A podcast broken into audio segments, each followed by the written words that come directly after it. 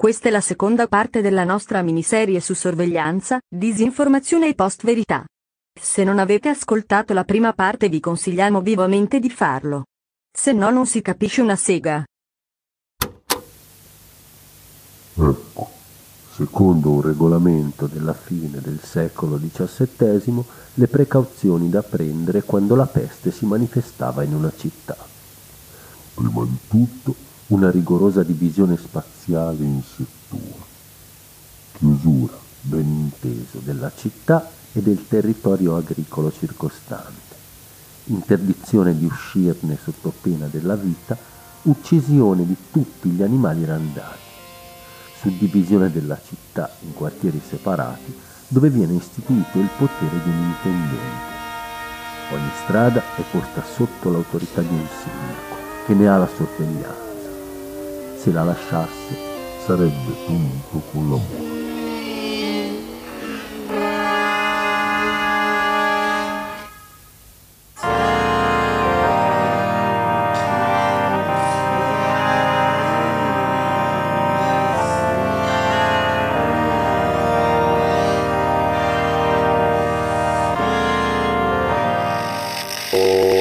scorsa però no i ripeti, ripeti, ripetitori o la location degli utenti cioè la localizzazione satellitare insomma Fabio come ti dicevo è inutile girarci intorno no? cioè al netto del 5G di Bill Gates di Quen di tutte le altre interpretazioni più fantasiose Comunque un'epidemia è storicamente un momento in cui tutte le strutture politiche e sociali vengono messe radicalmente in discussione. Capito? Per dire, l'hai letto Foucault? Sorvegliare e punire. Eh, fo, fo, forse, cioè, mi sembra di ricordare tipo l'università, non lo so. Eh, ho capito, dai, non lo hai letto. Male, malissimo, perché Foucault ce la spiega tutta la situazione attuale, parafrasando. Eh. Allora, il Covid, ma lui dice la peste, eh, è la prova nel corso della quale si può definire in modo ideale l'esercizio del potere, capito? Perché? Perché per veder funzionare le discipline perfette, scrive Foucault, i governanti postulavano lo stato di peste.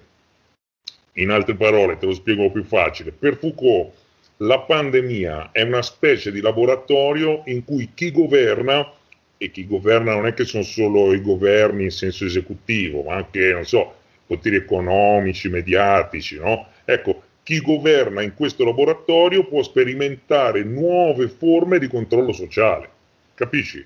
Cioè, ora per dire, tu lo sai, no? Che il tuo cellulare può essere tracciato in qualsiasi momento, no? Sì, cioè tra- tracciato, come dire, nel, sen- nel, senso in cui... Cioè... Nel senso che io posso sapere in qualsiasi momento a quale cella, cioè a quale ripetitore è agganciata la tua SIM e per quanto tempo ci sta, capito? Così posso sapere dove abiti, dove lavori e che per dire una volta alla settimana vai in un paesino a 7 km per due ore dove abita quella che tu a tua moglie hai detto che è solo un'amica. amica, cioè, cioè non è amica, però vabbè, insomma, ma no, come fai a... Ma lascia stare, guarda, quando fai questo esempio dell'amica becchi sempre, sempre. Il punto comunque non è questo, non sono le tue avventurette, il, il punto è che finora questa qua era una roba che si vedeva nei film, capito? Tipo quando vedono i gangster che mettono i cellulari in cassaforte, no? Nelle scene. Adesso invece eh, hai la regione Lombardia che a marzo dice, uè, qui sono il 60% delle persone rispetto al lockdown e tutti, ma come fate a saperlo? Eh, chiedilo a Team, a Vodafone, a Wind, oh ma mica solo in Italia, eh. anche provider tedeschi, austriaci hanno fatto la stessa cosa. L'ispezione funziona senza posa, il controllo è ovunque all'euro un considerevole corpo di milizia comandato da buoni ufficiali e gente per bene, corpi di guardia alle porte, al palazzo comunale ed in ogni quartiere, per rendere l'obbedienza della popolazione più pronta e l'autorità dei magistrati più assoluta.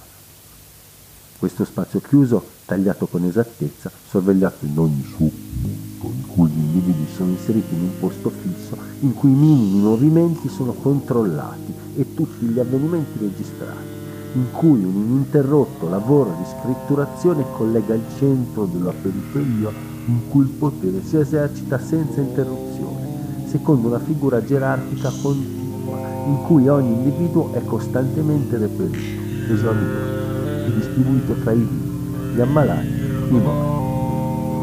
Tutto ciò costituisce un modello compatto di dispositivo.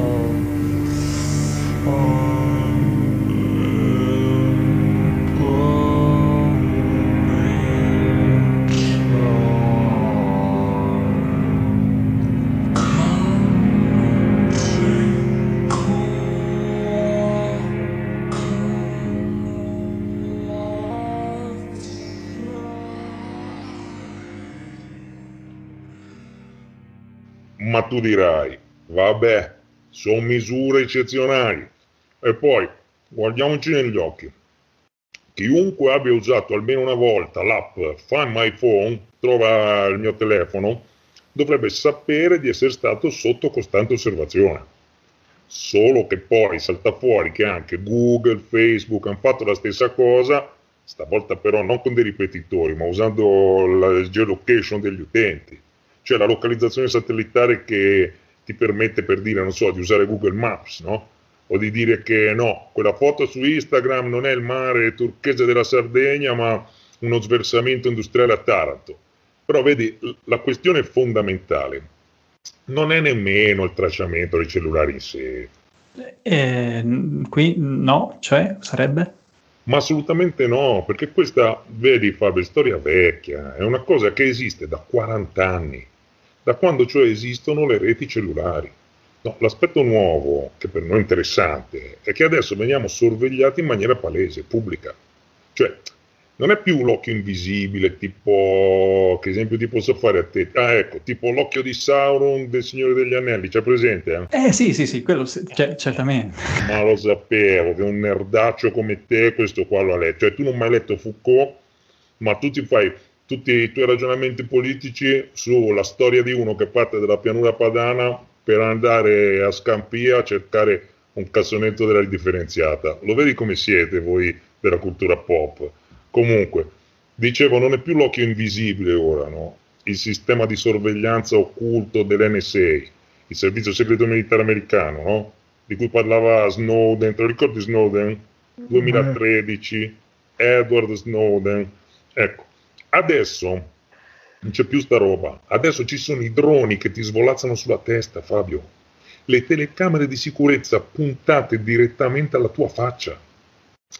A Firenze, per farti un esempio vicino a te, no? A Firenze il tuo amico Nardella, per dire, ne ha fatte installare più di mille. Mille. E se ne vanta anche, capisci?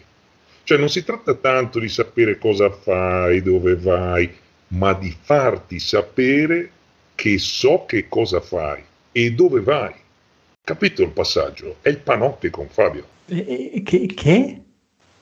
Ma no, Fabio, dai, hai fatto il classico. Il panopticon. Ma cosa ci sei andato a fare all'università? Mi domando. Ma il panopticon è, è, un, è un carcere ideale, no? Che è stato immaginato nel XVIII secolo da un filosofo inglese chiamato Jeremy Bentham però probabilmente nessuno se lo sarebbe realmente cagato il Panopticon se non fosse stato per il nostro amico Foucault.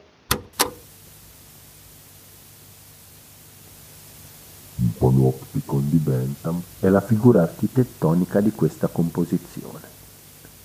Il principio è noto. Alla periferia una costruzione ad anello, al centro una torre tagliata da larghe finestre che si aprono verso la faccia interna dell'anello. La costruzione periferica è divisa in celle, che occupano ciascuna tutto lo spessore della costruzione. Esse hanno due finestre, una verso l'interno, corrispondente alla finestra della torre, l'altra verso l'esterno, permette alla luce di attraversare la cellula da parte a parte. Basta allora mettere un sorvegliante nella torre centrale ed in ogni cella rinchiudere un pazzo, un ammalato, un condannato un operaio o uno scolaro. Per effetto del controluce si possono cogliere dalla torre stagliantisi esattamente le piccole silhouette prigioniere nelle celle della periferia. Tante gabbie e tanti piccoli teatri in cui ogni attore è solo, perfettamente individualizzato e costantemente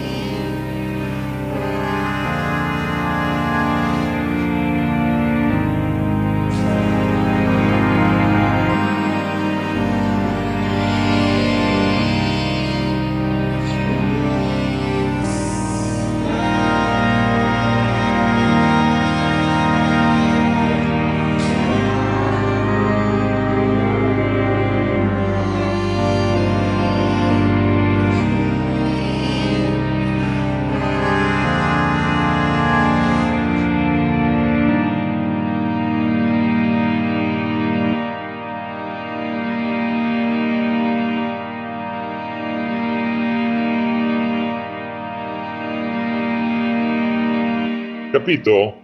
E attenzione, per Foucault il panopticon non è solo una prigione. Eh, non facciamo questo errore perché il panopticon può essere qualsiasi istituzione, Fabio.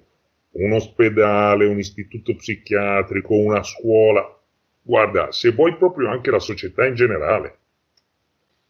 Ogni situazione in cui le persone possono essere osservate, analizzate, studiate, no? in cui si possono raccogliere dati osservare comportamenti, monitorare azioni, parole, pensieri. Sai come diceva Foucault? Che nel panopticon siamo tutti imprigionati nel nostro piccolo teatro. Tanti piccoli attori perfettamente individualizzati e, costan- e costantemente... Eh, ci sei ancora? Hai, per- perso il segno? Cioè, costantemente visibili. No, no, no, scusa, scusa Fabio. Levami sto effetto per favore, Milano. Se, vabbè, ok, facciamo un attimo pausa. Sì. Mm. No, scusa, mm. tutto, be- no, tutto bene, però ehm, su sta cosa del teatro mi sono un po', mi sono un po' bloccato. Cioè, ma te sei sicuro di sta cosa qui? In che senso? Cioè di, di, di, Foucault e del, del panoptico? Beh, c'è cioè, una cosa ganza, interessante, no? Perché lui cioè, già parlava all'epoca tipo di pandemia, di sorveglianza, metteva insieme queste cose, cioè alla fine sembra proprio che parli delle cose di oggi, no? Sì, sì, no, sì, da un certo punto, senza dubbio, sì, sì, però ora a leggerlo, ora mentre lo leggevo, mi sembra un, un complottaro alla papalardo, non so come dire, cioè, che guarda caso poi di sti tempi lo citano proprio quelli che fanno i discorsi su stato di polizia, mascherine come strumento di repressione, che poi per inciso sono proprio quelli contro cui, almeno in teoria, tu eh, dovresti fare la controinformazione, no? Sì, vabbè, aspetta, cioè mi stai, mi stai dicendo che tipo mi sono spostata a destra? Oh no, vabbè, mo... no, però, però cioè, eh, ti parlo chiaramente, guarda Fabio, io non capisco, in franchezza non capisco che cosa vuoi fare esattamente, cioè quale... Cioè, te hai cominciato a fare un podcast sul populismo, no? sull'immigrazione, mm, sì. per combattere disinformazione, fake news, no? Sì, sì. E poi anche te ora però ti metti a fare queste interviste fake con l'attore, il copione. cioè, chiaramente da, anche da come eravamo partiti, io non, non, mi sento proprio a mio agio, non so come dirtelo. Mi spiace ora che... Spe- devo spie- dirlo prima forse, però è... Spiegami un attimo, in che senso non, non sei a tuo agio? Insomma, nel senso che, come dire, nel, proprio nella migliore delle ipotesi mi sembra di essere a fare un, un giochino scemo io e te, capito? Eh, vabbè, e nella, nella, peggiore delle ipotesi cos'è? E nella peggiore invece cioè, è come se tu mi stessi tirando dentro a un complotto del tuo amico Soros, eh, a, a, queste campagne di disinformazione, piano di dominazione mondiale, qualche cabala, intrigo infame, perversos que nos cubren.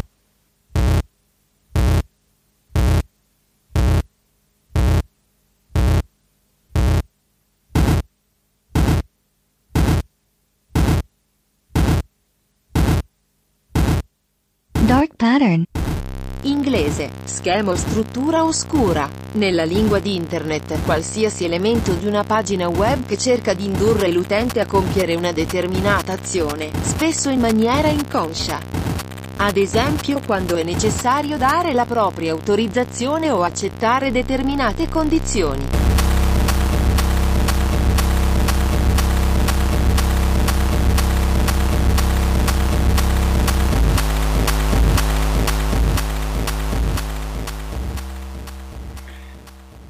Qui c'è la sigla, eh?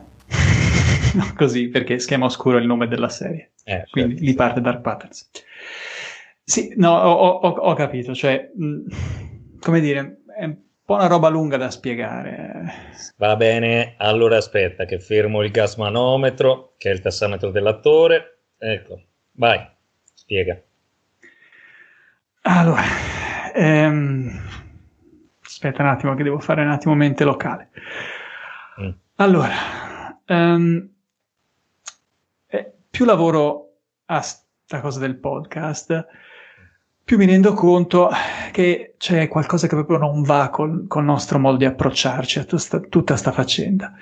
Cioè, noi partiamo dal presupposto che, per dire la disinformazione, no? le, le fake news, siano un, un problema che riguarda sostanzialmente solo quei, quei poveri scemi che ancora tipo credono alle, alle foto taroccate, ai, ai pezzi di film spacciati tipo per servizi del telegiornale, no? E poi chi, chi sono questi? Cioè, sono tipo la nonna con eh, le foto dei nipotini su, su Facebook, eh, che ne so, il, il- bottegaio tuttologo che, che- che sputa sentenze, cioè la terza media, i famosissimi laureati all'università della vita. E noi invece no, noi, noi siamo migliori, noi, noi conosciamo la differenza tra il vero e il falso, noi sappiamo distinguere la realtà, insomma, dalle fake news. Sì, sì. E, e allora, insomma, la conclusione no, è ovvia. Dicono in tanti, cioè se i nazionalisti e i populisti hanno dato con successo, diciamo così, eh, la- l'arrembaggio alla nostra beneamata democrazia liberale, è perché ci sono sempre più imbecilli in giro che sono disposti ad andargli dietro.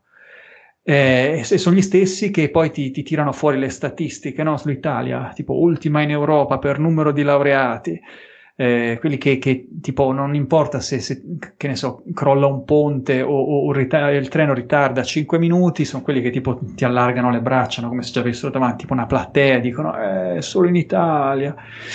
Insomma, e poi a sti qua non è che gli serve, cioè, serve tanto spiegargli che in Italia oggi ci sono molti più laureati di quando, cazzo ne so, Craxi e Andreotti tiravano alto il vessillo della democrazia liberale. E, e non serve nemmeno spiegargli che, che in paesi molto più colti e raffinati di noi, tipo la, la Finlandia, la Danimarca, i populisti hanno eh, già occupato posizioni di governo. E- perché, perché alla fine a sta gente gli torna bene, gli torna bene pensare che la colpa sia degli altri, no? dei, dei- dei- appunto dei poveri scemi. E- e invece no, no, E- invece è colpa nostra, è colpa mia ed è colpa tua.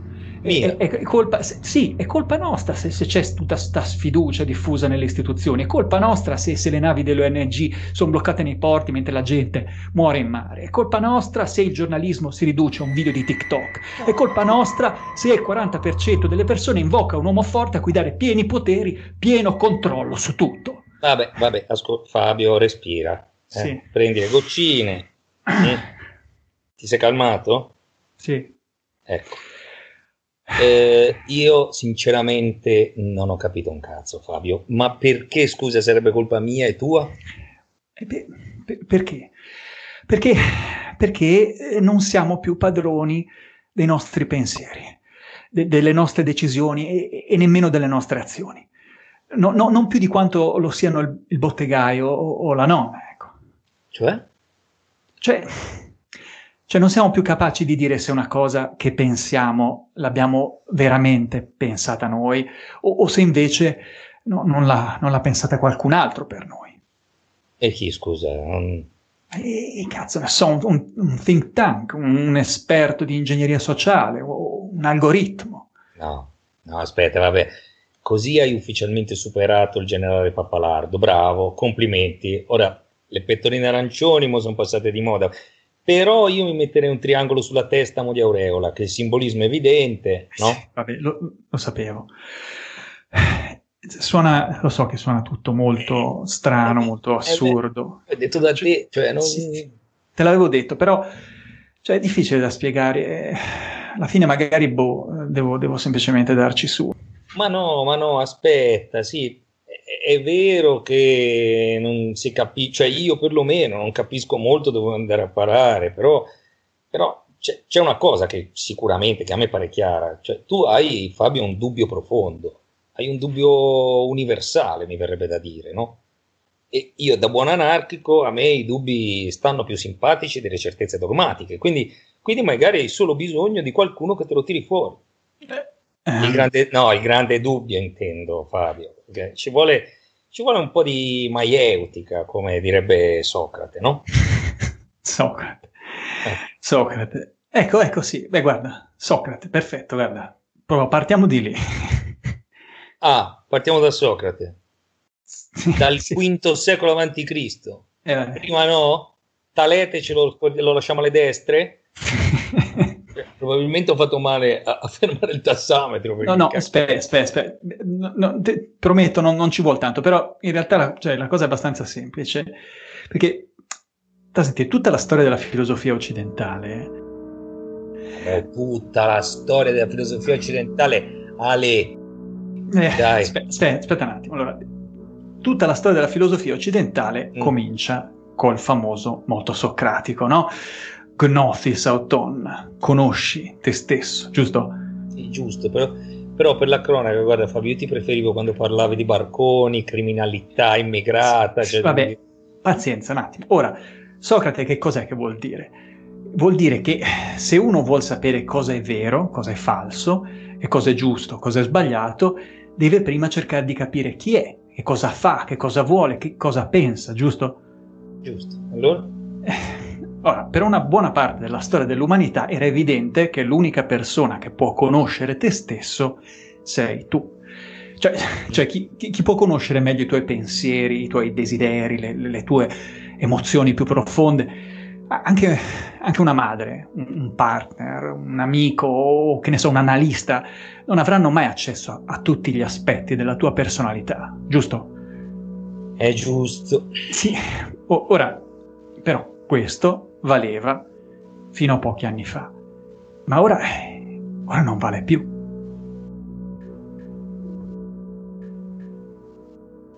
Cioè, scusa, cosa vuoi dire? C'è qualcuno che mi conosce meglio di come mi conosco io? Eh, esatto, precisamente questo. Mm. E chi sarebbe?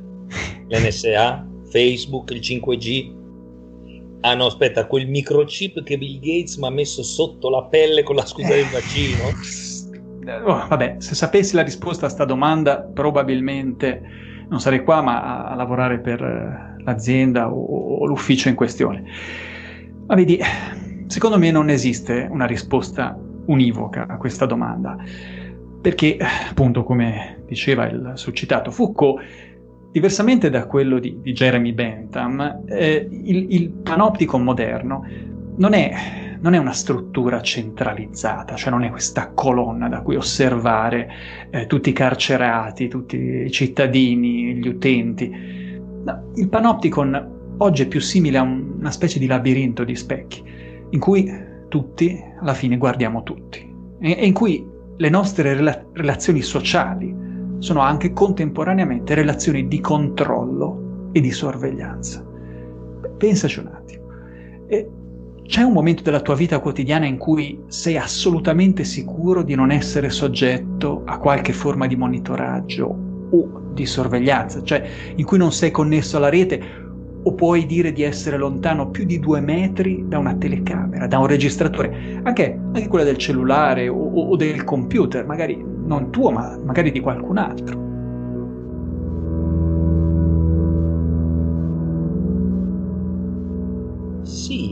No, hai ragione, è vero, però mm, come dire, non mi pare niente di nuovo, anzi credo che, che, tutti abbiano fatto qualche esperienza in cui un pezzo della loro vita sembra essere stato eh, captato dalla rete. Cioè, to, te ne dico una, la prima che mi viene in mente. Qualche anno fa sono in un bar, no? mm. ordino una birra artigianale, mo non mi ricordo che birra era, come si chiamava. Mm. L'ho ordinata per la prima volta lì, va mm. bene? Non ne avevo mai sentito parlare, non è proprio pensabile che per esempio l'abbia cercata su mm, Google, mm, l'abbia cercata. eppure il giorno dopo, tac, nel mio feed di Facebook mi aspetta una pubblicità proprio per quell'oscura marca di birra che non avevo mai sentito. Mm. Ora, lì per lì non mi è sembrato niente di strano, no? Poi ripensarci ho detto, cazzo, sta a vedere che il mio cellulare ha preso la comanda. Eh, no, eh, cioè è un bel esempio. Eh, guarda, ti, ti, dico, per, per preparare questa puntata mi sono occupato moltissimo di tecnologie, di sorveglianza e quindi insomma ho letto dei libri, ho anche parlato proprio con degli hacker. E posso dirti con un certo grado di sicurezza, sì, eh, ci sono degli apparecchi in giro, ovviamente questo lo sappiamo tutti, tipo gli assistenti vocali, Siri, Alexa, ok, esatto. Google, che sono anche nel cellulare alla fine, che in effetti sono dotati di un sistema di riconoscimento della voce e quindi sono capaci di intercettare quello che dici. E, e ci sono però anche altre cose, tipo televisori, elettrodomestici, persino alcuni giocattoli che fanno esattamente la stessa cosa, cioè sono capaci di ascoltarti, e questo in qualsiasi momento senza che tu lo sappia.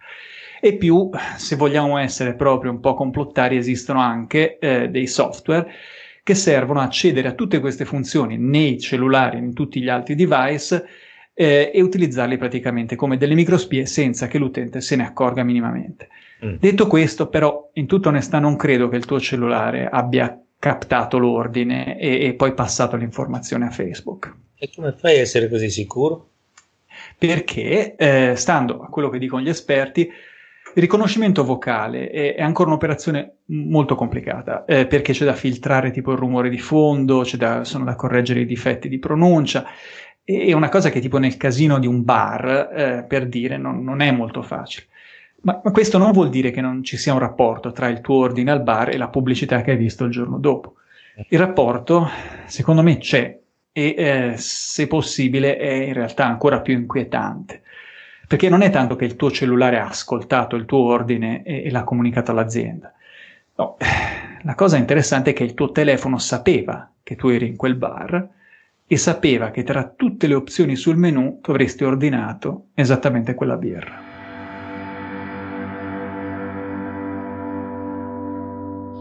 Basta buono, dai. Come faceva a saperlo? Vabbè, eh, per spiegarlo bisogna rifare un altro passo indietro, ecco. Ah, certo. Ancora prima di Socrate. Hammurabi. Andiamo al codice. Vabbè, quasi, però aspetta. Eh, al 22 di aprile del 2001, che è un, una data storica, eh, anche se onestamente no, non credo che verrà annoverata nei libri di storia.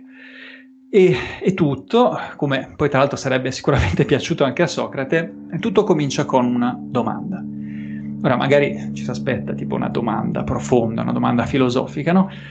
E invece la domanda è qual è il nome da signorina di Carol Brady? Chi? Carol Brady, è un personaggio di una serie televisiva americana. E sti cazzi. Vabbè, sì.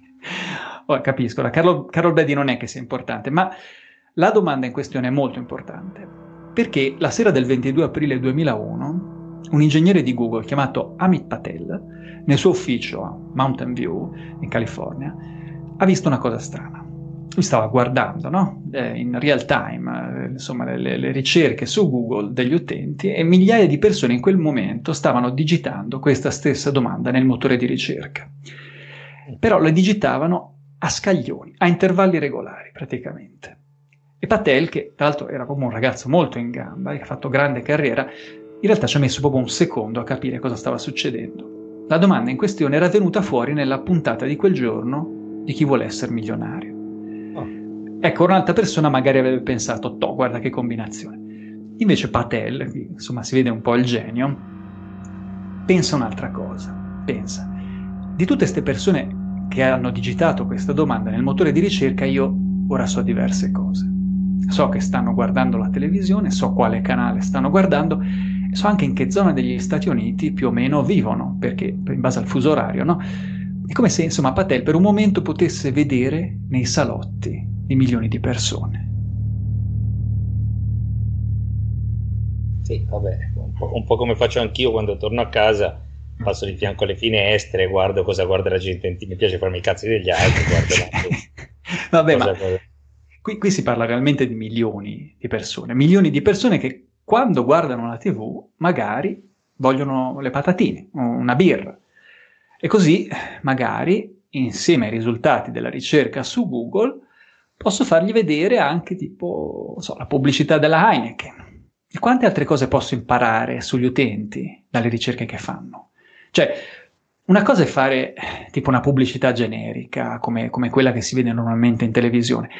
Un'altra cosa invece è programmare una pubblicità sulla base di quello che tu, il consumatore, stai facendo, o stai dicendo, o stai addirittura pensando in un determinato momento. Mm. Da sempre, questo qui è stato poi alla fine l'obiettivo no? di, ogni, di, ogni, pubblicitario. Cioè non solo farti vedere la pubblicità della, della bibita ghiacciata, ma fartela vedere proprio nel momento in cui sei sudato e accaldato. E così, appunto, ispirare i tuoi desideri più profondi.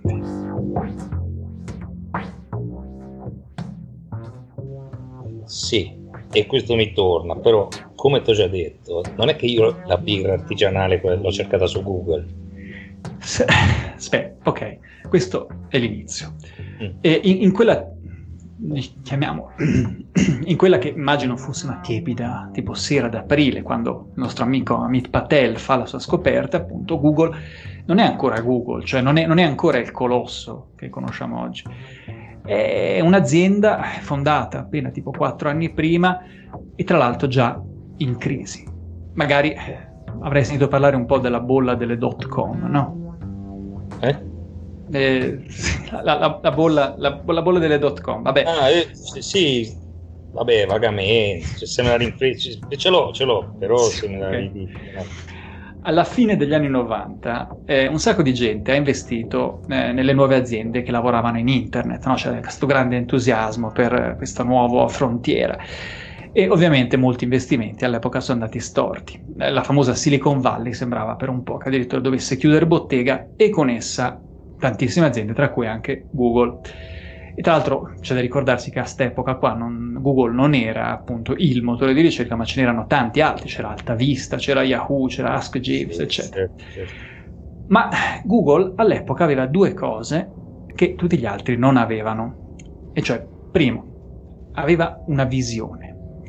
Una visione di un mondo in cui ogni spazio, ogni oggetto, ogni evento, ogni azione, ogni gesto possono essere documentati, digitalizzati e previsti. Per usare proprio le parole di Sergey Brin, che è ideatore, eh, insomma, l'ideatore e il fondatore insieme a Larry Page proprio di Google, quando ha visto il grafico di Amit Patel sulla domanda su Carol Brady, eh, Sergey Brin ha detto che osservare quel grafico è stato come guardare per la prima volta attraverso un microscopio elettronico. E, ed è insomma evidente che sulla lastrina di questo gigantesco microscopio è... cioè, ci siamo noi, mm. chiaro, infatti questo mi pare di averlo capito. E la seconda cosa che Google... Ha? Eh, la seconda cosa che contraddistingue Google è che ha avuto un incondizionato appoggio politico. Ora, come ti puoi immaginare, l'idea di raccogliere dati sulle ricerche online delle persone non è che vada d'accordissimo con le leggi sulla privacy. Eh, e attenzione, eh, non è che stiamo parlando di privacy solo da poco, in realtà di privacy informatica parliamo da tanto. Pensa alla prima seduta del congresso americano, occuparsi di sicurezza dei dati informatici, sicurezza dei dati personali risale al 1966, sì. cioè l'anno di revolver dei Beatles quando i computer erano grossi come una stanza e tra l'altro andavano ancora a schede perforate. Quindi Google, per fare questo lavoro di estrazione eh, di dati, ha bisogno che il governo americano chiuda un occhio, se no addirittura due, sul fatto che, per esempio, quando io, ne so, cerco mh, mm, metodi di masturbazione alternativi su Google... Eh, è una questo, cosa che normalmente due, volte, due volte, a settimana. Infatti, infatti. Eh, questa, ecco, questa ricerca poi finisce in una banca dati. Questa banca dati è appunto piena di ricerche tipo questa, ma anche peggio magari, e con questi dati Google cosa ci fa? Li dà in pasto al famoso algoritmo. E alla fine cosa fa l'algoritmo? L'algoritmo è semplicemente un programmino che prende i dati e cerca di capire se ci sono degli schemi, delle correlazioni. Tipo, per esempio, chi cerca metodi di masturbazione alternativi cerca anche, ne so, come grigliare una bistecca. Ecco, da lì l'ar- l'algoritmo okay. comincia a creare il profilo. L'utente A tipo è sessualmente attivo, mangia carne, probabilmente maschio, probabilmente single. Mm. Ora, ecco, in condizioni normali, estrarre tutti questi dati dagli utenti sarebbe stato naturalmente un po' sospetto, quindi difficile, ma il 2001 non è un anno normale. E forse ti ricordi anche perché.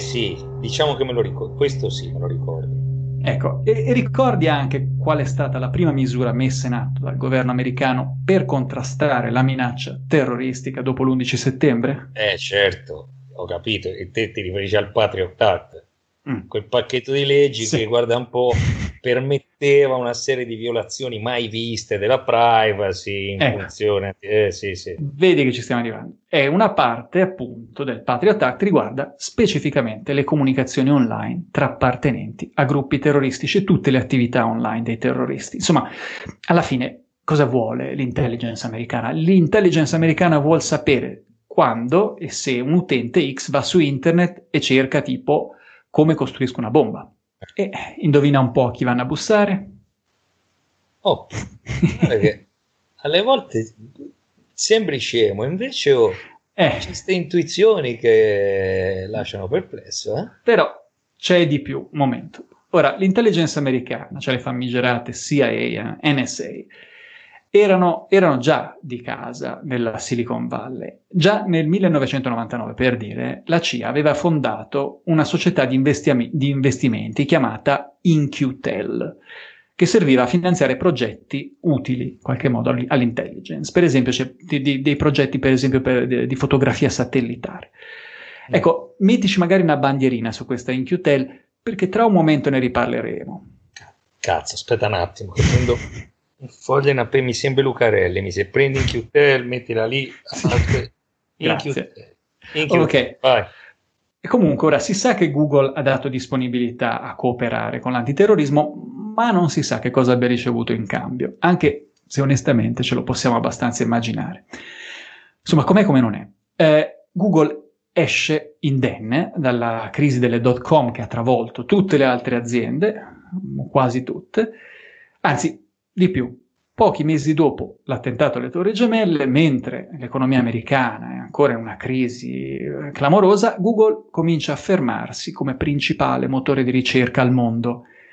Un anno più tardi, tre analisti di Google pubblicano un brevetto che è diventato storico, è diventato veramente famoso, con un titolo molto esplicativo, cioè il titolo era Generare informazioni degli utenti per l'uso in pubblicità mirate.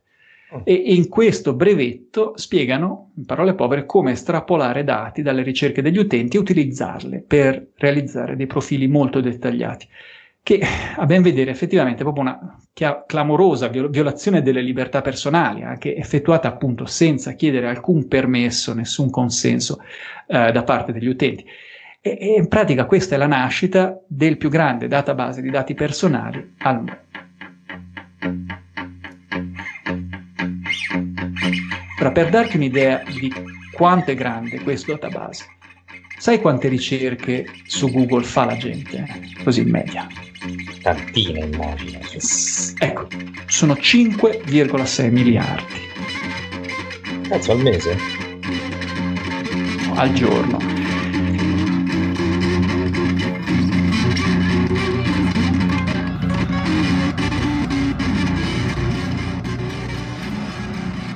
Ora in mente quante sono 5,6 miliardi di ricerche al giorno.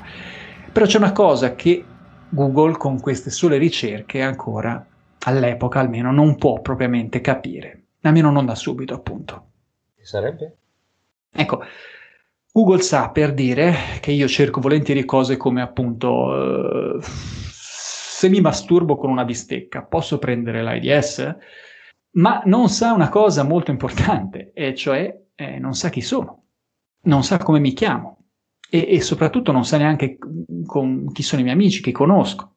Cioè, ha un profilo, un mio profilo, sa che sono sessualmente attivo, che mi piacciono le bistecche, ma per Google non ho un nome, un, un volto. E questa cosa però sta per cambiare.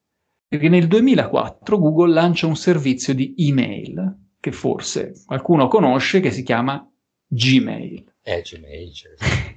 E nonostante all'inizio sia un servizio, tra l'altro invito, quindi molto esclusivo, Gmail ha un successo travolgente per un motivo. Perché ti permette di spedire e di salvare un sacco di dati. All'epoca questa era una, una, una rivoluzione.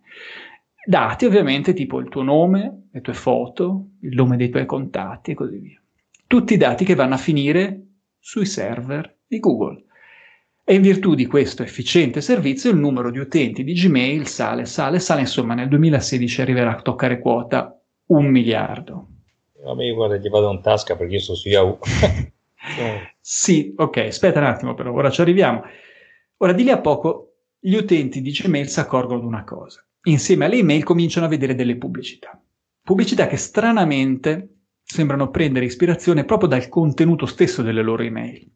È come un po' se Google, è come se Google in sostanza stesse leggendo ogni singola email.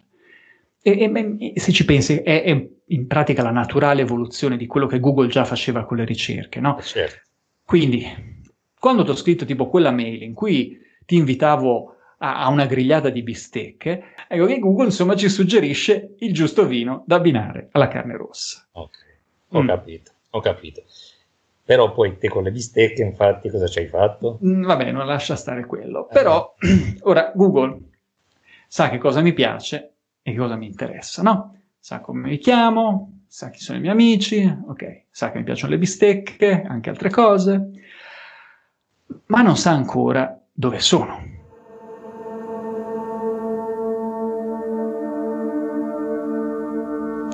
Ora, un'azienda che ha la propria sede in un posto chiamato Mountain View, che vuol dire vista dalla montagna, secondo te quanto gli ci vuole a trovare dove sono? Torniamo a Sauron, insomma fa abbastanza fretta, sì. Ecco, ora ricordi in Qtel, cioè hai messo la bandierina? Sì, ce l'ho qua, segnato. Ecco, ecco, la società di investimenti, questa società di investimenti della CIA ha finanziato un'azienda che si occupa di foto satellitari, che si chiama Keyhole, cioè buco della serratura. Tra l'altro sembra che facciano apposta a chiamare le cose così. Ecco, dopo due mesi dopo aver lanciato il servizio Gmail, Google compra questa keyhole e con la tecnologia di keyhole inizia a creare un servizio che oggi, tra l'altro, conosciamo molto bene e che si chiama Google Maps. Cioè quel servizio appunto che ci permette di andare a, da A a B senza perderci e nel frattempo, così incidentalmente, comunica a Google tutti i nostri spostamenti.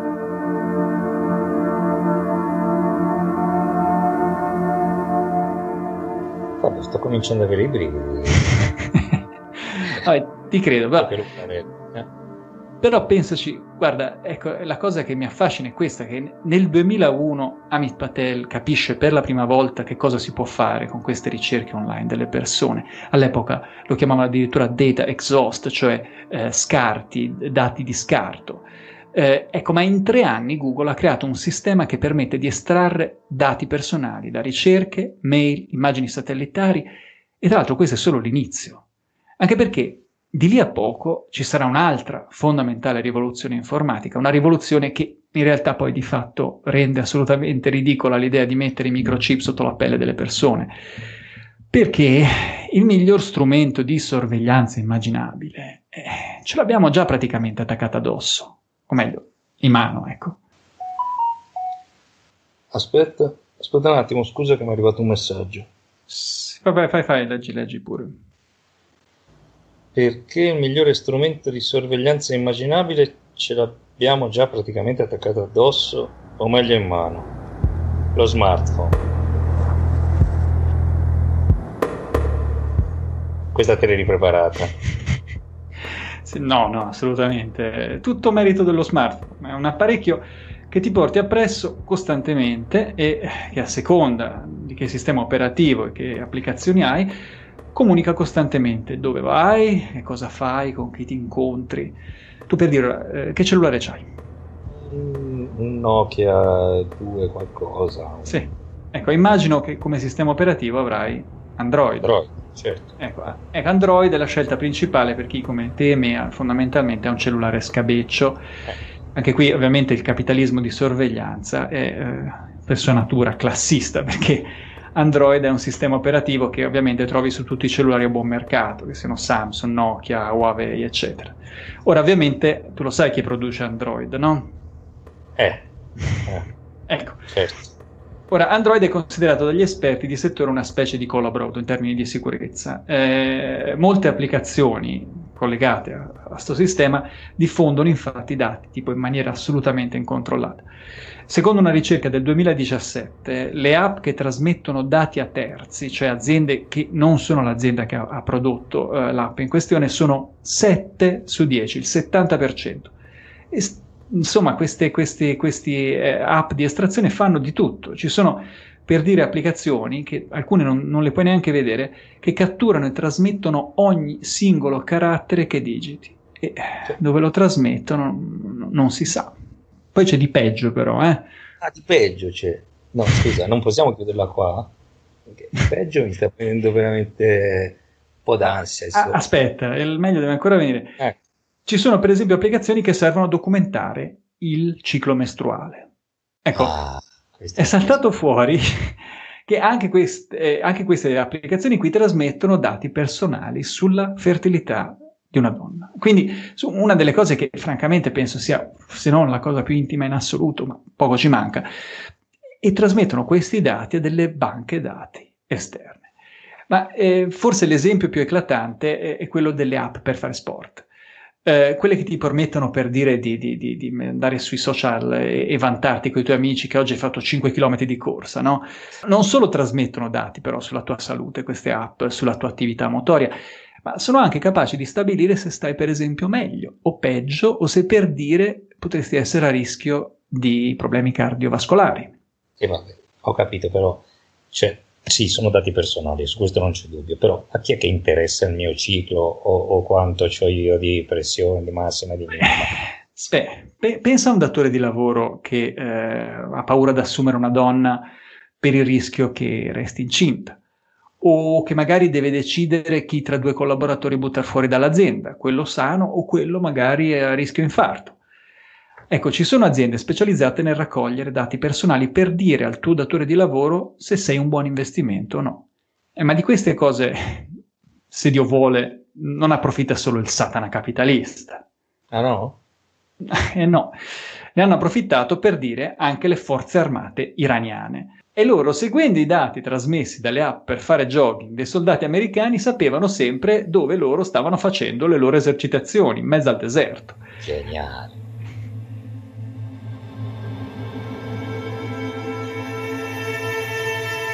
Però allo stesso modo una catena commerciale può sapere quando e dove tu fai i tuoi acquisti, tipo di cibo, di vestiti, bevande, eh, birra artigianale. Ecco, ah, ecco, a proposito, la mia birra artigianale, no? Stavi dicendo, volevi dirmi come è finito il mio ordine online. Ecco. Arriviamo lì. Sì, ora di preciso devo ammettere, non lo so, ma diciamo così, la tua geolocalizzazione del cellulare è sempre attiva. Disattivarla, tra l'altro, è piuttosto difficile, disattivarla del tutto, intendo. Quindi ci sono dei modi per controllarla, ma disattivarla completamente con Android è molto difficile. Quindi il cellulare sapeva dove eri. Se c'è un wifi lì vicino, tra l'altro lo sa ancora meglio e il menu del bar probabilmente online.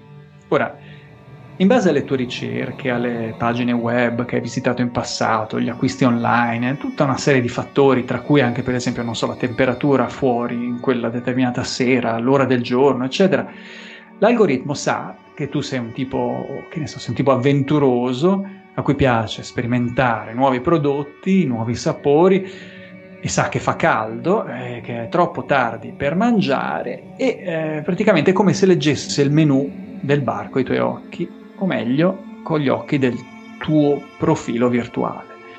E il risultato è... Il artigianato. Eh. Eh, no, hai ragione, però è inquietante. Comunque, ecco, Eh, comunque. comu- comunque io non ho ancora capito che cazzo c'entra tutta sta storia di Google col fatto che non sei più sicuro se, se i tuoi pensieri sono veramente i tuoi. Mm. Cioè se quello che pensi lo pensi veramente tu. E, e in più queste, come dire, sono cose che ormai si sa, Fabio, da internet Mm-mm. ci va bene, storia vecchia. Mm. E se uno però non c'ha niente da nascondere, ti direbbe il cittadino al di sopra di ogni sospetto, non dovrebbe neanche preoccuparsi più di tanto, no? Male non fare, fa non avere. insomma.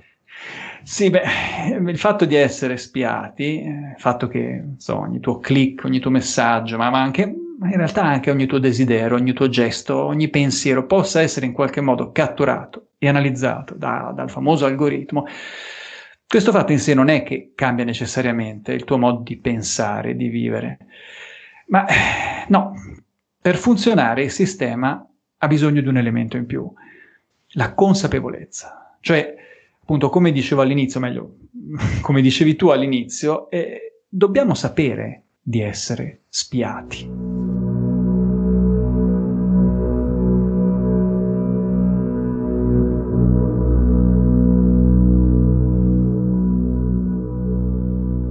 Ecco, no, as- ecco, infatti, aspetta, perché questa mi sembra una cagata, Fabio. Cioè, voglio dire, se io so di essere spiato, è chiaro che poi mi comporto diversamente, no? Cioè, quando si parla di spionaggio, mica per niente si parla di agenti segreti, no? Agenti. No, ho capito. Cioè, sì, sì e no. Eh, ora, tu c'hai in mente cos'è la Stasi?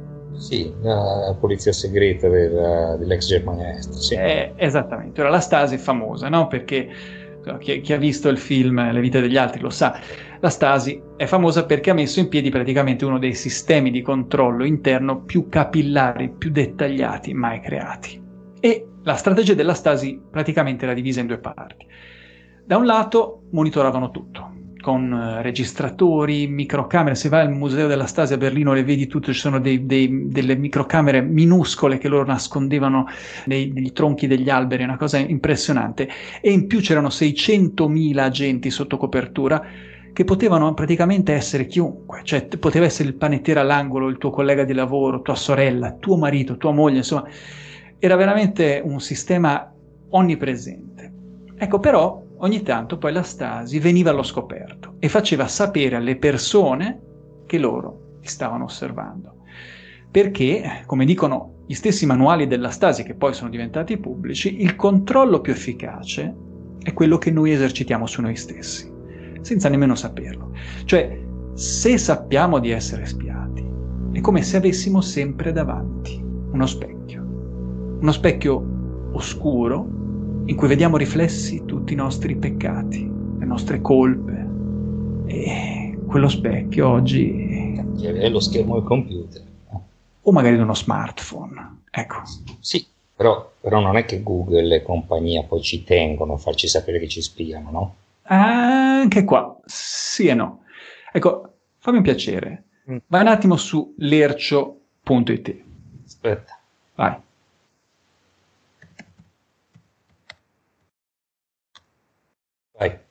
Ora, sotto il logo di Lercio dovrebbe esserci una pubblicità. Sì. Una ecco, che, pubblicità- pu- che pubblicità è? È una pubblicità di un negozio di articoli sportivi che io effettivamente ho cercato qualche giorno fa su internet, sì. Ok, questo non ci sorprende perché come abbiamo visto, questo è normale, fai una ricerca, Certo. eccetera. Ecco, però c'è una cosa ancora più interessante, e cioè lì dove c'è la pubblicità dovrebbe esserci in alto a destra un triangolino verde con dentro una I. Triangolino verde con dentro una I. Mm. Ecco, quando ci vai sopra dovrebbe apparire la scritta Scegli tu. Sì. Ok, cliccaci sopra. Ecco, Sì. questo sistema qua si chiama Add Choices. Mm. È in pratica un sistema che ti permette di vedere esattamente per quale motivo tu ricevi un certo tipo di inserzioni pubblicitarie. Nella pagina dove ti ha ridiretto, probabilmente, ci sono, ci trovi due link interessanti. Eh, anzitutto ti spiega perché Google ti fa vedere eh, questo tipo di eh, inserzione pubblicitaria. Sì. Ecco, i due link interessanti sono uno ti porta alle categorie che secondo Google compongono il tuo profilo. Nel mio caso, per esempio, c'è tipo le categorie tipo italiano, emigrato, a cui piacciono le bistecche e, sì, sì, e, e altre cose. E un altro invece ti mostra invece tutte le aziende che hanno un tuo profilo. Oltre a Google, chiaramente, ce ne sono circa un altro centinaio, ognuno con vari profili eh, più o meno precisi che corrispondono appunto a tutta una serie di dati su di te e sono tutti profili che possono poi mettere a disposizione di inserzionisti per le pubblicità. Però dico, se io so che questa pubblicità mi viene piazzata davanti da sta specie di grande fratello, e eh, poi io non ci clicco. Ecco, no, non è proprio così, perché c'è uno studio condotto dalla Fisher School of Business in Ohio che dimostra che quando le persone sono consapevoli che gli è stata appiccicata addosso una certa etichetta, eh, cazzo ne so, di sinistra, un fumatore, anarco-insurrezionalista, Ecco, le persone di preferenza si comportano esattamente come il loro profilo, cioè la loro etichetta, richiederebbe. Con la persona di sinistra guarda, cazzo ne so, propaganda live, la fumatrice s'appiccia la Marlboro, l'anarco-insurrezionalista, eh, sai te. Sì, chiacchiera al bar. Scusa un attimo, però finora, no? Cioè, mi hai dipinto un po' degli scenari, come si dice, orwelliani, no? Mm. Che poi a pensarci bene anche Orwell, tra l'altro, diceva che la sorveglianza funziona meglio quando è consapevole, no? Big Brother is watching you. Eh già, no? giusto. Non questa cosa non ci avevo effettivamente pensato. Eh. Tanto più che negli ultimi tempi anche le aziende hanno cominciato a parlare molto più apertamente di come funziona il sistema di raccolta dei dati personali. Eh, per dirti ora, un ingegnere di Microsoft di recente eh, ha, ha, ribadito questo concetto in maniera meravigliosa quando l'azienda ha lanciato il nuovo sistema operativo Cortana, stiamo parlando di circa cinque anni fa, ha detto una frase molto bella eh, nella presentazione, ha detto sappiamo più cose di voi di quanto possiate immaginare. Simpatico l'ingegnere, eh? però allora la domanda è come facciamo noi a difenderci? Eh, ma la domanda in realtà è vogliamo veramente difenderci? Perché alla fine, dai, questo sistema ci conviene, o no? Cioè, oggi, grazie a Google Maps, se devo andare a un meeting in un'altra città, ecco, mi oriento tranquillamente come se fossi nato lì. E, e quando mi accorgo di aver lasciato i documenti per il meeting a casa, basta che mi collego al mio Google Documents, tac, eccoli lì, tutto a portata di mano. Intanto il mio telefono mi ha già suggerito un ristorante dove andare a mangiare dopo il meeting, tra l'altro ristorante vegano perché il mio telefono sa che ho il colesterolo alto. E, e, mentre vado al ristorante, ecco che parte una playlist distensiva perché lo stress del meeting mi ha fatto salire la pressione. Ecco, sai cosa diceva Hal Varian, l'economista capo di Google? Eh, anche ieri me lo dice, siamo così, io e Hal Varian, ogni tanto mi chiama e dice, cioè, avevo da dirti una cosa Aspetta, um, Hal, che cosa ne pensi della privacy dei nostri dati? Larry Page diceva che il problema di Google è che devi fargli sempre delle domande. Lui pensava che Google dovrebbe invece darti quello che vuoi prima ancora che tu chieda.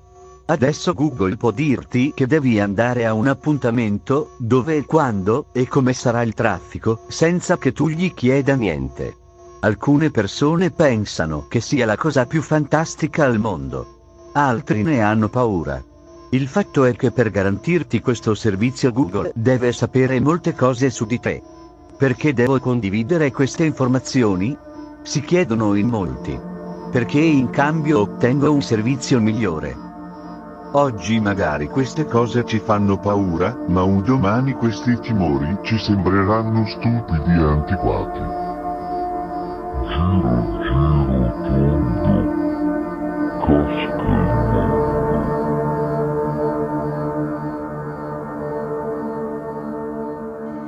E se io, scusa Fabio, però se io invece preferisco perdermi nelle vie di una città dove non sono mai stato, mandare in culo meeting, documenti, ascoltare gli LP e mangiare le bracciole fritte in attesa dell'infarto? Eh, puoi chiaramente. Ma, eh, più semplicemente puoi anche buttare via il cellulare Android, comprarti un iPhone, che è vero è più caro, però è molto più attento alla privacy. Oppure puoi smettere di usare Google per le ricerche online e usare invece, che ne so, DuckDuckGo, che è un motore di ricerca che esplicitamente non salva le tue ricerche. Però comunque, comunque sia forse un po' tardi per queste misure perché eh, non è solo Google. Ah no? E ahimè no. Ogni volta che visiti una pagina internet, per dire, tappare davanti quel bannerino con scritto bla bla bla, no? Accetti. Eh. E che ovviamente uno non si vuole leggere bla bla bla. Eh, ecco, se tu clicchi accetti, cu- praticamente tu cos'è che accetti? Accetti eh, se quella pagina web può appiccicarti addosso o no un cookie, che non è, come molti sanno, è un biscotto, ma è un programmino che invia a diverse aziende, tra cui Google, i dati sul tuo comportamento, cioè dove ah. clicchi, quanto scorri, dove ti fermi, quanto stai sulla pagina, insomma, queste cose qua. Capito, ecco, ecco, il cookie per esempio mi scusi, non avevo ben capito, ecco però scusa, da quanto mi fermo su una pagina, no? Non è che si possa capire troppo su... Eh, insomma, aspetta, perché so, magari tu no, però pensa a un ragazzo adolescente. Sta scorrendo un feed di un social, una pagina web. E ci sono due foto su sta pagina. Una è di una donna seminuda, procace, eccetera, e una di un uomo muscoloso, anche lui seminudo. Ecco che da un minimo rallentamento nella sua velocità di scorrimento su un'immagine o sull'altra, posso capire molto sui gusti e sull'orientamento, insomma, di, di, questo ragazzo, orientamento di cui magari il ragazzo in quel momento non si rende neanche pienamente conto, perché in adolescenza è difficile, e, e, puoi immaginarti poi cosa succederà quando quello stesso ragazzo, magari più tardi, sta facendo i compiti con i genitori la sera al computer e pac, si vede davanti apparire una pubblicità per un club gay nella sua zona. Cazzo, mm. conosci te stesso. Eh? eh, esatto. E allora, a questo punto, chi è che mi conosce? Bah, Google. Eh, non solo. Come abbiamo visto, i dati vengono raccolti anche da data broker, cioè commercianti sostanzialmente di dati personali, di cui non sappiamo assolutamente nulla. Per esempio, tu hai mai sentito parlare di Axiom? No. Ecco. No, no. Axiom è un'azienda che raccoglie dati personali su milioni di persone e lo fa dal 1969, quasi 30 anni prima che nascesse Google. E queste aziende sono delle autentiche black box, cioè sono delle scatole chiuse a cui nessuno, a parte pochissimi dirigenti, hanno veramente accesso. Vedi, quando è caduto il muro di Berlino, i cittadini della Germania Est sapevano dove andare a bussare per sapere dove erano i loro dati personali che la Stasi aveva raccolto per decenni. E molti, in effetti, l'hanno anche fatto.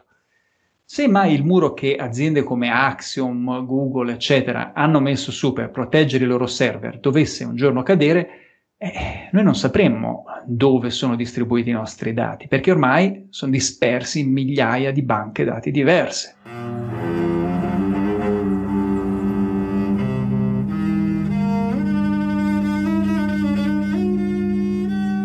Sì, però ora a me mi sta anche sul cazzo dover fare l'avvocato del diavolo, però non hanno recentemente varato, come si chiama, il GDPR, quel regolamento europeo per la tutela dei dati? È giusto, sì, in teoria adesso, almeno in Europa, ogni volta che qualcuno salva i nostri dati da qualche parte deve chiedere il permesso. Solo che, come ha messo in luce anche una sentenza del Tribunale di Strasburgo, poi guarda, giusto a luglio di quest'anno, quindi da poco, la maggior parte dei nostri dati è già su server fuori dall'Europa e, e lì chiaramente valgono altre regole. Certo. E comunque, ormai la raccolta dati non è che avviene più solo online. Larry Page, il fondatore di Google, l'aveva detto circa un, tipo una quindicina d'anni fa. La partita non è nel computer, la partita è fuori. Adesso si tratta di datificare, cioè digitalizzare tutto quello che ci circonda, luoghi, oggetti, persone. Sì, però ora, a parte che ogni volta che dici Page, io penso alle Zeppelin e mi si compone tutto un universo mentale che mi devia un attimo il discorso, ma ma qui siamo alla fantascienza futurista. Dai, siamo a Black Mirror qui. Se, mica tanto. A Singapore, per dire, già da almeno 5-6 anni, strade, parchi, edifici, sono tutti connessi alla rete.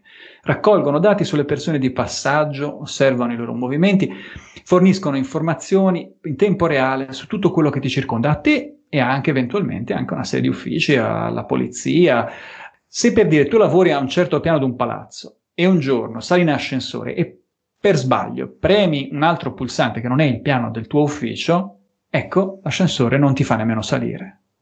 Sì, ora è inquietante, però mi stai parlando di Singapore, che non a caso nel Democracy Index mondiale, che è l'indice che misura lo stato di salute delle mo- democrazie, ecco, è dopo il Paraguay, ecco, non è proprio esempio. Di... Sì, ho capito, però anche da noi, per dire, ci sono già diversi device eh, fuori dalla, dalla rete eh, che sono integrati però alla rete, per dire che ne so, i robot delle pulizie, che realizzano praticamente una planimetria dettagliata degli interni, oppure i termostati smart, no? che sanno quando sei in casa quando non sei in casa accendono il riscaldamento a seconda del momento, o i frigoriferi, ci sono i frigoriferi eh, che eh, sanno dirti quando sta per scadere il latte perché leggono il codice a barre del latte e però sanno appunto anche tutto quello che mangi.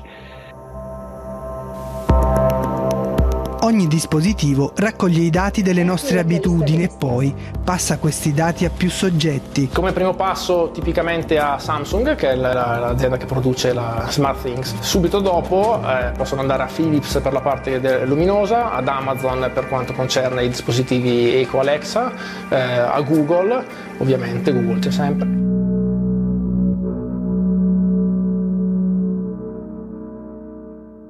Poi ovviamente ci sono tutta quei, la serie di dispositivi per il riconoscimento vocale di cui abbiamo già parlato. Il caso forse più interessante, quello che eh, tra l'altro ha fatto scandalo nel 2017 in Germania, è stata messa fuori legge una bambola. Una bambola che si chiamava Keila e che faceva domande ai bambini sul loro nome, l'indirizzo, i loro interessi, i loro gusti e poi trasmetteva tutti questi dati in rete. Ma stai scherzando, una bambola? Sì. Non so se è venuto d'improvviso freddo o se ho dei brividi lungo la schiena. Però, comunque, guarda, va bene, detto tutto questo, ora noi sappiamo un sacco di cose in più su questo sistema di monitoraggio, no? Quindi siamo, mm. siamo attenti, possiamo tutelarci, insomma, no? Sì, sì, è vero, eh, ma è anche vero che il sistema è più complesso, è anche più pervasivo e, e pensa che in realtà siamo solo agli inizi. Come agli inizi? Sì, ecco, sì, appunto, il famigerato 5G di cui abbiamo tanto parlato. Serve poi alla fine soprattutto a questo, cioè aumentare le capacità di connessione di quello, chiamato, di quello che viene chiamato appunto uh, l'Internet of Things, IoT, di cui parlano anche spesso volentieri i complottari, appunto l'internet delle cose, quindi si parla di elettrodomestici, ma anche di abitazioni, di strade. Sì, sì. Allora, quindi mi stai dicendo che hanno ragione quelli che dicono che il 5G è la grande cospirazione mondiale per trasformarci tutti in robottini. Tutti... Vabbè, oddio, essere un pochino paranoico ti viene un po' il sospetto che queste assurde teorie del complotto sul 5G, tipo appunto che diffonde il coronavirus, in realtà l'abbiano proprio messa in giro i colossi della tecnologia che hanno investito nel 5G. Scusa, perché? Come?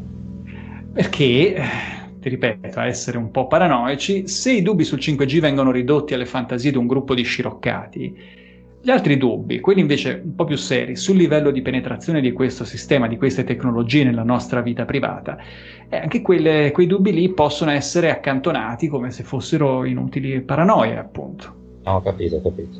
Però c'è ancora una cosa che non mi torna. Cioè, tutto questo discorso è partito dal fatto che tu dici che non siamo più padroni delle nostre scelte. Ora, io ho capito che ci sono sistemi di monitoraggio che sembrano conoscerci meglio di noi stessi. Ho capito anche che questi sistemi servono per creare profili che poi vengono messi a disposizione delle aziende per venderci i loro prodotti. Ma fin qui, se accettiamo le regole del capitalismo, siamo sempre nell'ambito del marketing più classico, no? Cioè alla fine io posso sempre scegliere tra la Coca e la Pepsi, o no?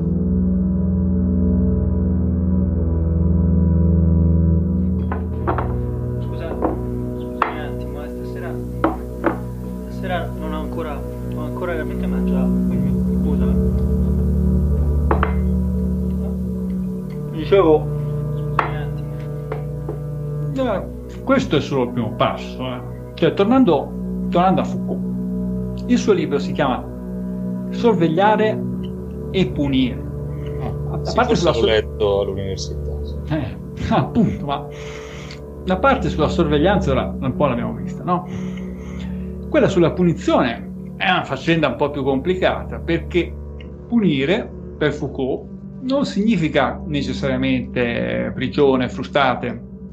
Punire significa influenzare il comportamento delle persone. Di qui l'effetto principale del panopticon. Indurre nel detenuto uno stato cosciente di visibilità che assicura il funzionamento automatico del potere. Far sì che la sorveglianza sia permanente nei suoi effetti, anche se è discontinua nella sua azione.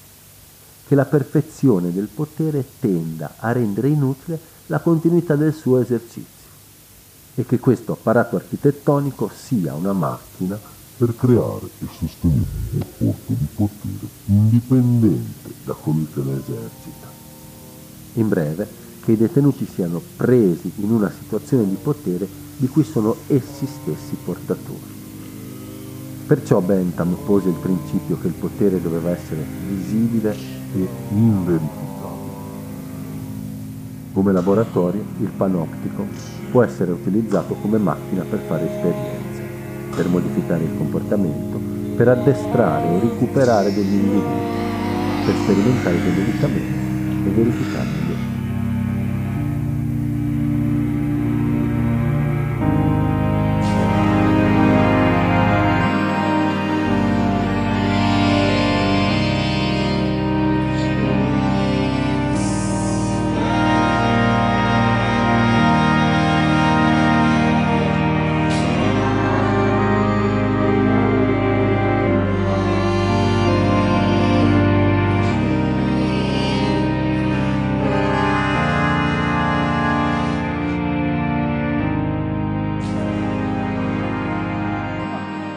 Ora, c'è tutta una parte di questa storia di cui tra l'altro non abbiamo ancora parlato.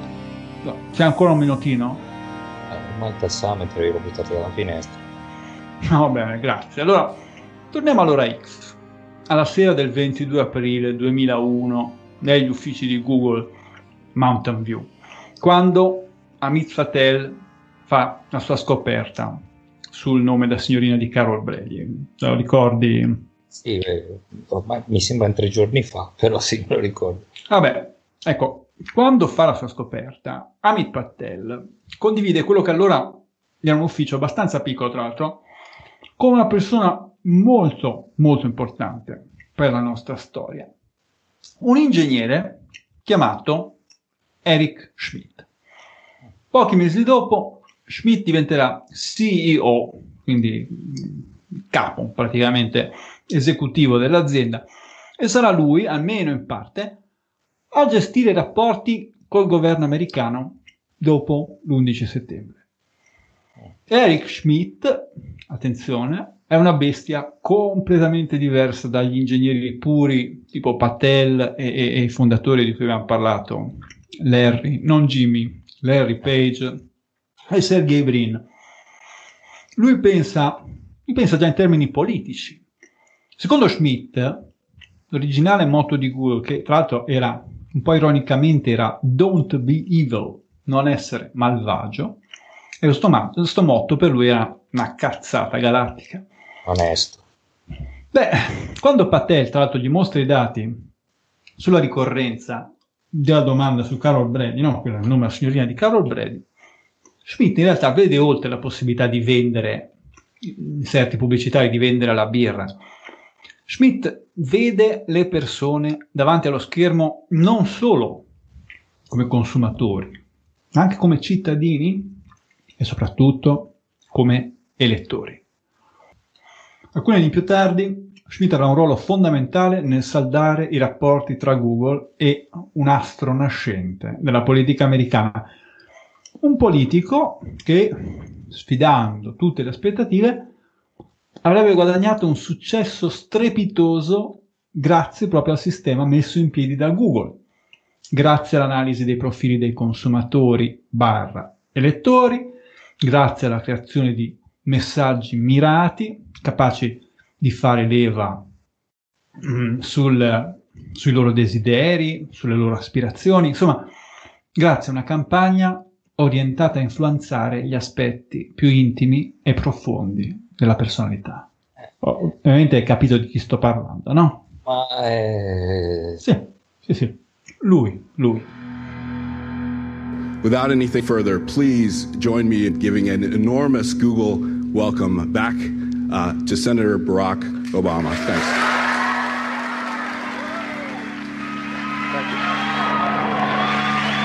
Thank you. Thank you, everybody. Thank you. Thank you. Thank you so much. What a what a wonderful reception. Uh, I am so grateful to all of you for showing such interest and taking the time to be here today. I want to thank uh, Larry and Sergey and uh, Eric and obviously David for helping to set this up. I am extremely grateful to all of them uh, for their leadership uh, and their friendship.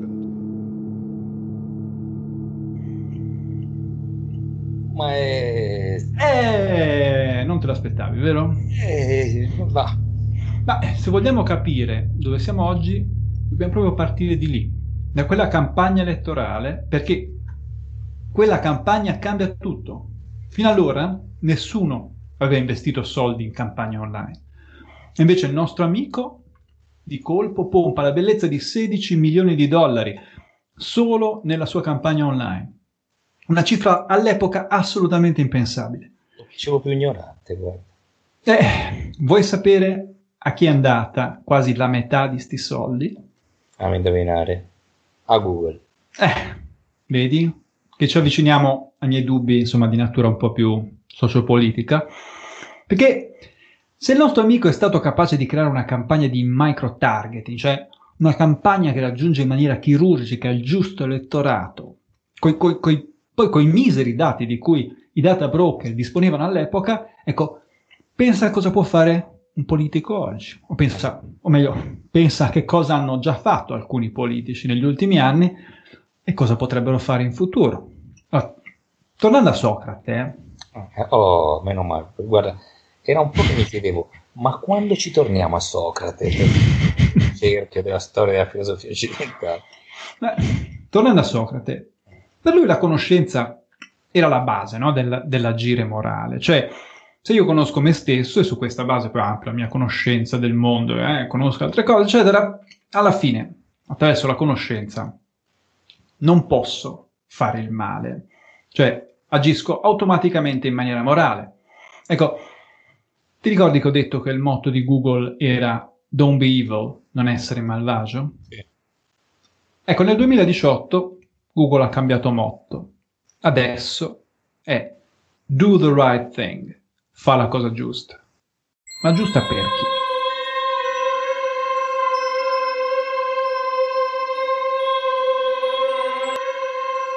I probably don't really have to spend too much time convincing you guys that uh, you are leaving an enormous amount of digital footprints behind when using Google and Google Maps and Gmail and Facebook and other products and uh, services. And uh, quite some time ago, back in 2012, IBM estimated that an average person produces 500 megabytes of digital footprints every single day. And this includes people that are too young or too old to